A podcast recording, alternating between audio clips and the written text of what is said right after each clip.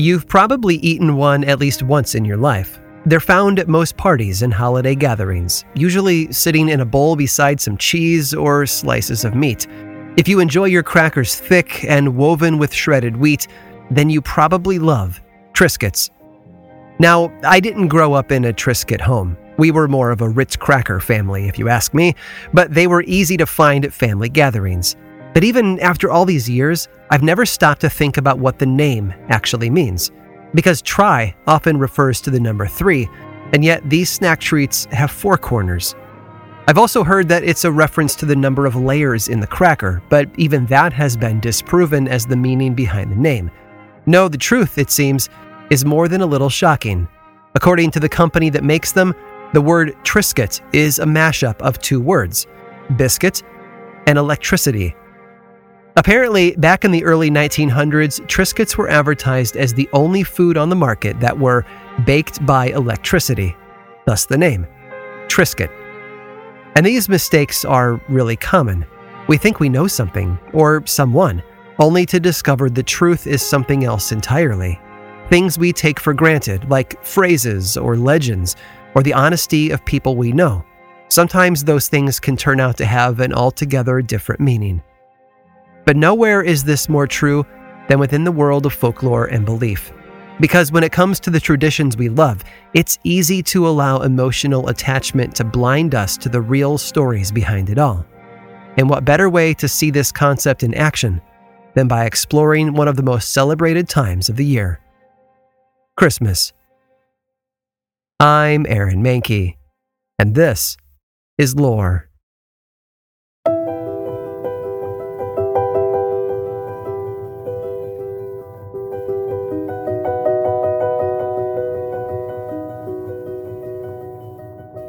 There's a lot about Christmas we already know. The typical stuff, like Christmas trees, decorated with colorful ornaments and lights. Or Santa Claus, a round man dressed in red and white who manages to deliver presents to every house in the world in a single night while also starring in countless Hollywood movies and a few Coca-Cola ads. But how much fun could we really have by just hearing about the things we already experience each year? No, instead, I'd like to give you a brief tour of some of the lesser-known pieces of folklore and tradition that take place around the end of the year. And what better place to begin than South Wales in the U K? For centuries, the tradition of the Mari Lwyd has been carried out in communities throughout South Wales. It involves the use of a horse's skull mounted on a pole and decorated with a cape, ribbons, and flowers. Long ago, that skull would have been real, but most of the time these days it's a reproduction made of wood or paper. Once the costume has been put on, a group of men will gather around that person and together they will walk through the neighborhood, singing songs while they go door to door. All the while, they will swap those songs for food and drink. At various houses, though, the group will stop and knock and then ask to be let in. Sometimes the homeowner will put up a fight and give excuses, but usually the moment ends with the entire party moving inside. Then the Mari Lwyd often chases children, while another member of the party whips them to keep them in line. Across the North Sea in Norway, there's another unusual Christmas tradition, and this one goes back quite a ways. Centuries ago, when the witchcraft panic had much of Europe paralyzed with fear, there were some common beliefs about the behavior of witches. One of the most popular ideas was that witches all attended regular gatherings called Sabbaths. These were usually set far away, in the wilderness or other unreachable locations, so they needed a magical item to get them there. Sometimes that was a salve or oil they rubbed on their body, but most of the time it was a household object everyone had lying around, a broom. As the centuries went by, it became a common belief in Norway that those who weren't properly prepared for the Christmas celebration might become the target of witches and evil spirits, so people would hide their brooms to keep the witches from finding them, a practice that's still followed by many to this day. And one last lesser-known tale. In the region along the border between France and Germany, there are stories of an evil holiday spirit known as Hans Trapp. He's sometimes referred to as the Christmas Scarecrow and is said to work alongside Saint Nicholas, persuading naughty children to change their ways, or else they might be eaten or tortured. And as it turns out, it's a legend based on a real person. In the late fourteen hundreds, there was an actual German knight by the name of Hans von Trotha, whose life story has a lot of eerie parallels to the origin story of Hans Trapp. But while he might have angered the church by getting into a nasty property dispute with a local abbot, it's assumed that he never really cooked children over a spit. Still, it makes for a good story and a dark sort of Christmas fun. And there are probably a hundred more stories just like those, scattered all over the world. Unusual, rare, and sometimes creepy traditions that are linked, for better or for worse, to the annual celebration of Christmas. And that's part of what makes the holiday so universal. It's really a collection of widely different customs, all united around one central season. But the Christmas time of the year hasn't always been jolly or even accepted, because for a period of time, there was a good portion of the world that had to suffer through something darker and much less fun: the real war on Christmas.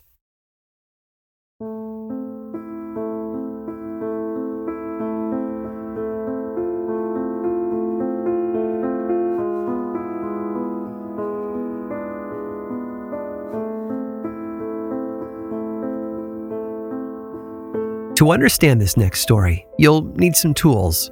Think of them as a historical version of three D glasses. Without them, the story is all right, but if you use them, everything comes to life. We need to start in England in the sixteen forties. There were two growing factions of people in the country at the time: those who supported having a monarchy and those who wanted the power to be in the hands of Parliament. This is a massive oversimplification of it all, but think of it as the king versus democracy. Inside those two sides, however, was another battle. Folks who supported the monarchy and the king also leaned toward the Anglican Church, which was very Catholic in appearance and practice. And on the parliamentarian side, most people were Puritans, a group of Christians who hated the high church pomp and circumstance of Anglicanism. The tension eventually boiled over into a series of conflicts known today as the English Civil War. King Charles the First was defeated, and his body was promptly separated from its head. And then a guy named Oliver Cromwell took over, running the country as Lord Protector. But at the same time, Puritans, arguably the most fundamentalist of all Christian groups at the time, found themselves in power. And they did a lot of things, but one of the most controversial actions of the Puritans was to outlaw traditional Christmas celebrations. They didn't believe people should be drinking, gambling, dancing, and partying it up on a holiday that was meant to be respected and revered. The first thing to arrive was a ban on the performance of plays during Christmas time. It was the time of the year when business was the best for theaters, and now the government was taking that away. It's believed that some theaters even shut down for good, thanks to the loss of business during a key season. Then, in sixteen forty-four, Parliament ordered that Christmas should only be celebrated by fasting, not feasting. But that didn't mean a break from work. Oh no, all businesses should remain open, they said, and nothing superstitious should be practiced, such as the telling of ghost stories around the fire or community gatherings with alcohol and food. It was basically a government order to stop having fun. All the people, all over England, revolted against it. In sixteen forty-five, ten thousand people in Kent and Canterbury gathered to make the decision that if the Parliament way of life meant no Christmas celebrations, they'd rather put a king back on the throne. Others gathered in markets and played football in the streets to prevent the authorities from forcing businesses to open up on Christmas Day. And when a handful of businesses caved in and did open, the crowd was said to have harassed them until they closed up again. Within a few years, the government gave up trying to enforce these strict new rules. And when Charles the Second returned to the throne in sixteen sixty, one of his nicknames was the Merry Monarch, because he restored all of the Christmas traditions that the fundamentalists had tried to destroy. And a lot of those beloved Christmas traditions returned: the eating and drinking, the gambling and dancing, the ancient superstitious practices that families had passed along generation after generation. But one of the traditions that didn't make an immediate return was one that isn't as common today: the telling of spooky stories around the fire. Now, it would take nearly two centuries for that idea to return to popular culture, and it was all thanks to an English writer. In the mid eighteen hundreds, he started writing a story that dipped into that spooky past, while also using it as a teaching moment for people who might have forgotten what the Christmas spirit was all about. and he threw in some social commentary on child labor along the way. If the Puritans were responsible for trying to destroy Christmas as people knew it in the seventeenth century, this author almost single-handedly reversed it all and created a whole new type of holiday story in the process, one that's been loved by millions ever since. And the story? A Christmas Carol by Charles Dickens.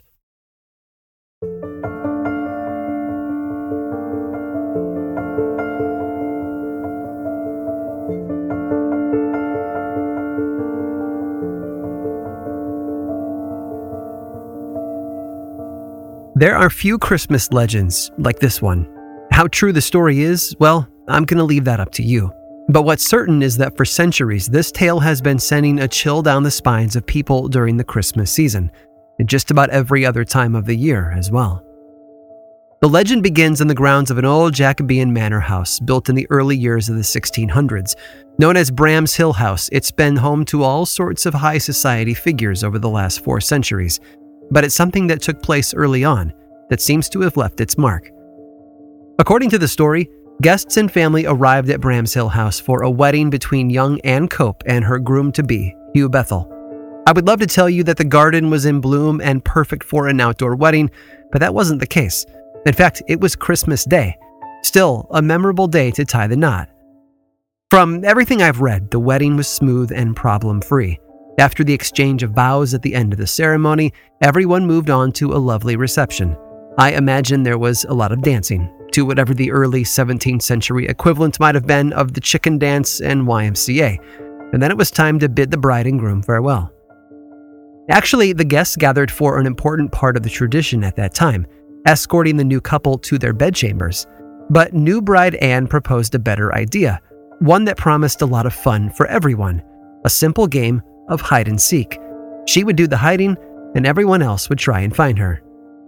Imagine this however you want. Maybe the guests all covered their eyes and counted out loud to a hundred. Perhaps they named a time on the clock as the beginning of the hunt and then settled in for a brandy or some tea until then. I don't know how they structured the game, but I do know that eventually they all headed out into the house to find her. The trouble was, no one could. At first, it was a calm, casual search with a lot of laughter and smiles. But after a while, everyone started to worry.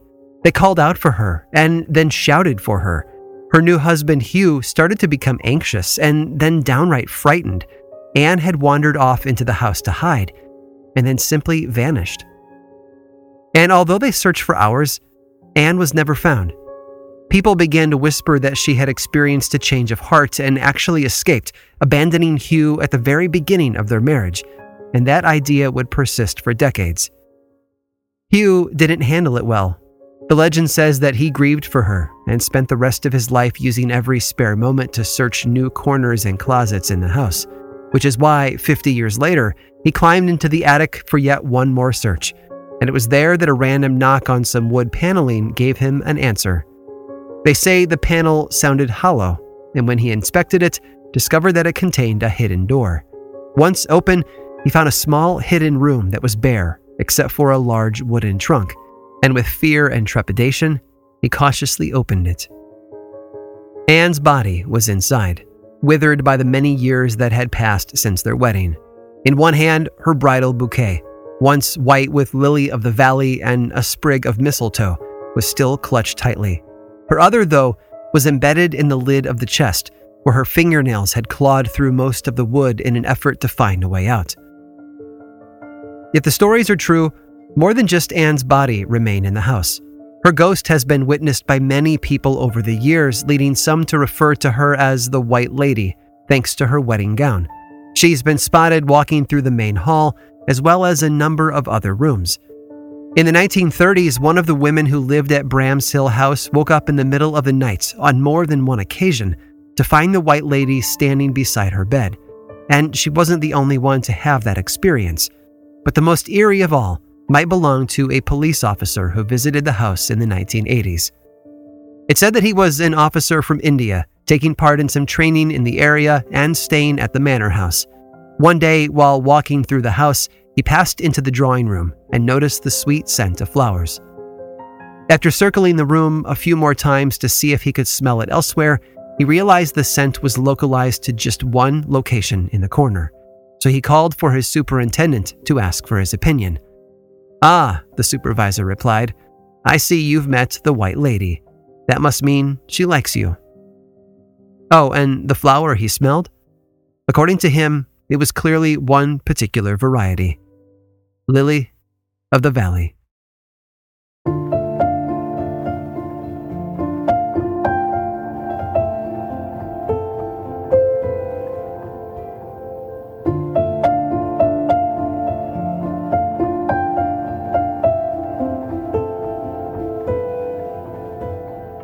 For as familiar as the Christmas season might be to many of us, it's also a time of deep and varied traditions. Thanks to the spread of Christianity throughout Europe and the various pre-Christian traditions that might have influenced it, Christmas has become many things to many people. In fact, for a holiday that feels like it's always been around, there's been a lot of evolution over the last few centuries. Remember the Puritans we talked about earlier? Well, they might have lost control over England back in sixteen sixty, but they managed to send their way of life outward, across the Atlantic and into the new world they discovered in North America. And those early Puritan settlers didn't have a lot of patience for superstitious practices, however persistent they might have been. What changed? Well, it turns out it was a massive influx of immigrants, mostly from Scotland and Ireland, who injected many of the old familiar pieces of the Christmas tradition into the relatively young United States. But early on, things didn't necessarily look like the holidays you might know and love. For example, variations on Mari Lwyd eventually showed up in America and took place early in the winter each year. Like the original, it involved people in costumes who went door to door, asking for food and money, and it grew in popularity throughout the eighteen hundreds. Folks who celebrated it would put on masks that looked like exotic animals or political leaders, while others dressed like sailors or soldiers. Then they would march through town in a ragamuffin parade and then knock on doors and beg for treats. It was a tradition that kept up until the early nineteen thirties, when the Great Depression changed the spirit of generosity in many communities. Children would knock on doors only to hear the owners inside tell them to go away. And this tradition? It was called Thanksgiving masking. In fact, when people knocked on those doors, they often called out, "Anything for Thanksgiving," but it faded in popularity over time. The closest we have to those old ragamuffin parades today would probably be the Thanksgiving Day parades we see on television.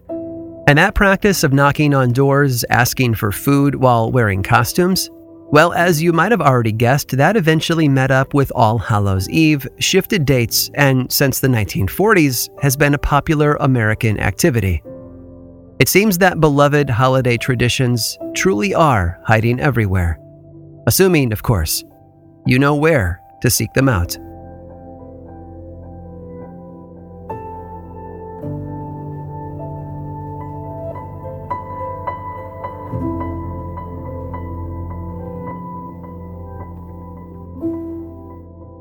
From the brutal and frightening Hans Trapp to the bizarre practice of hiding broomsticks, it seems like Christmas has a lot more hiding than just wrapped presents and pretty trees. But I have one last unusual tradition to share with you that might just take the cake. Stick around after this brief sponsor break to hear all about it. This episode of Lore is made possible by June's Journey. Escape to a bygone age of mystery, danger, and romance as you immerse yourself in the world of June's Journey, a hidden object mystery mobile game that puts your detective skills to the test. Play as June Parker and investigate beautifully detailed scenes of the nineteen twenties whilst uncovering the mystery of her sister's murder. With hundreds of mind-teasing puzzles, the next clue is always within reach. Collect scraps of information to fill your photo album and learn more about each character. Plus, you can chat and play with or against other players by joining a detective club. You'll even get the chance to play in a detective league to put your skills to the test. I'm willing to bet that, like me, you work crazy hours and are desperately in need of easy ways to relax. I love that I can open up June's Journey and dig in for a little while, searching for hidden objects, fine-tuning my sense of observation, and enjoying the gorgeous artwork are all so, so helpful in letting me unwind. Mystery, danger, and romance. Where will each new chapter take you? Relax and lose yourself in this captivating quest of mystery, murder, and romance. Can you crack the case? Download June's Journey for free today on iOS and Android.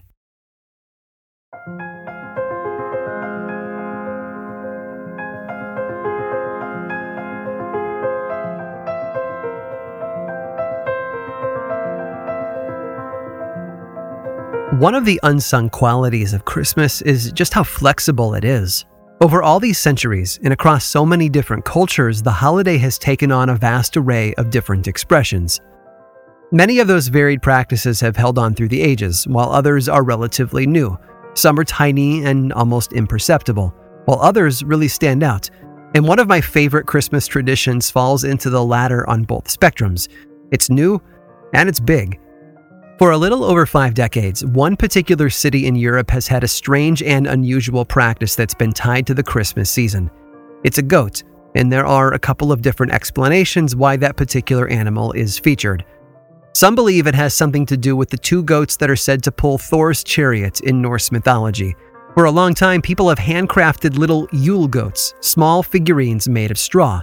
They would then hide them in the homes of friends and family. If you were able to find one, your job was to go hide it in someone else's house. And it honestly sounds like a lot of fun. It also might tie back to an older tradition involving dressing up in costumes and singing through the neighborhood in search of food and drink. Just like a lot of other traditions we've already discussed, only these costumes were all goats, which is why the practice is called Yule goating. But it seems that those older traditions gave birth to something new in nineteen sixty-six. It was the brainchild of an advertising consultant in the city of Gävle, who thought it might be fun to have a gigantic Yule goat in the main square, and the tradition has stuck. Each year, beginning on the first day of Advent, a tall goat crafted of wood and straw is erected as a holiday display. And when I say gigantic, I mean it. It's over forty feet tall and nearly thirty feet from head to tail. But it's also not as simple as that, because the very first year it was set up, someone did the unthinkable. They burned it to the ground. In fact, over the fifty-four years that they've been setting it up, the giant Yule goat of Gävle has been burned down thirty-seven times. It's honestly become something of a running joke, mixed with fun and celebration and a little bit of mystery. Heck, in nineteen eighty-eight, the city made it legal to place bets on whether or not the goat would survive until Christmas. More often than not, it doesn't. Some of the many ways the goat has been destroyed over the years include being struck by a car, smashed to pieces by crowds, and falling over due to poor construction. At least once it was even shot with a flaming arrow, which feels very European to me. But in two thousand ten, one of the most amazing plots in the short history of the Yule goat almost took place. The masterminds behind it offered one of the guards assigned to the goat the cool sum of about six thousand dollars to simply walk away from his post. Their plan was to fly in on a helicopter, tie a rope to the goat, and fly off with it. As far as I can tell, the plan never worked out, but I kind of wish it had. And can you blame me? You'll be happy to learn that the Gävle goat survived the holiday season of twenty twenty. Its fourth year in a row, in fact, all thanks to fewer people on the streets during the global pandemic. But the question of whether or not the giant goat survives each year has given way to something much more certain. The tradition, however new it might be in the grand scheme of all things Christmas, is here to stay.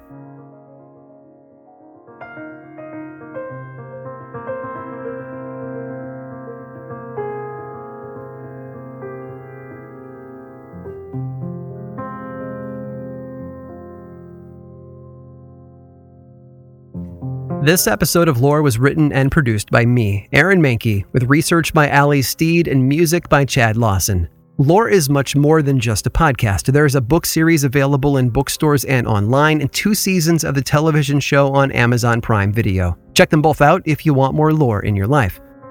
I also make and executive produce a whole bunch of other podcasts, all of which I think you'd enjoy. My production company, Grim and Mild, specializes in shows that sit at the intersection of the dark and the historical. You can learn more about all of our shows and everything else going on over in one central place, grim and mild dot com. And you can also follow this show on Twitter, Facebook, and Instagram. Just search for Lore Podcast, all one word, and then click that follow button. When you do, say hi. I like it when people say hi. And as always, thanks for listening.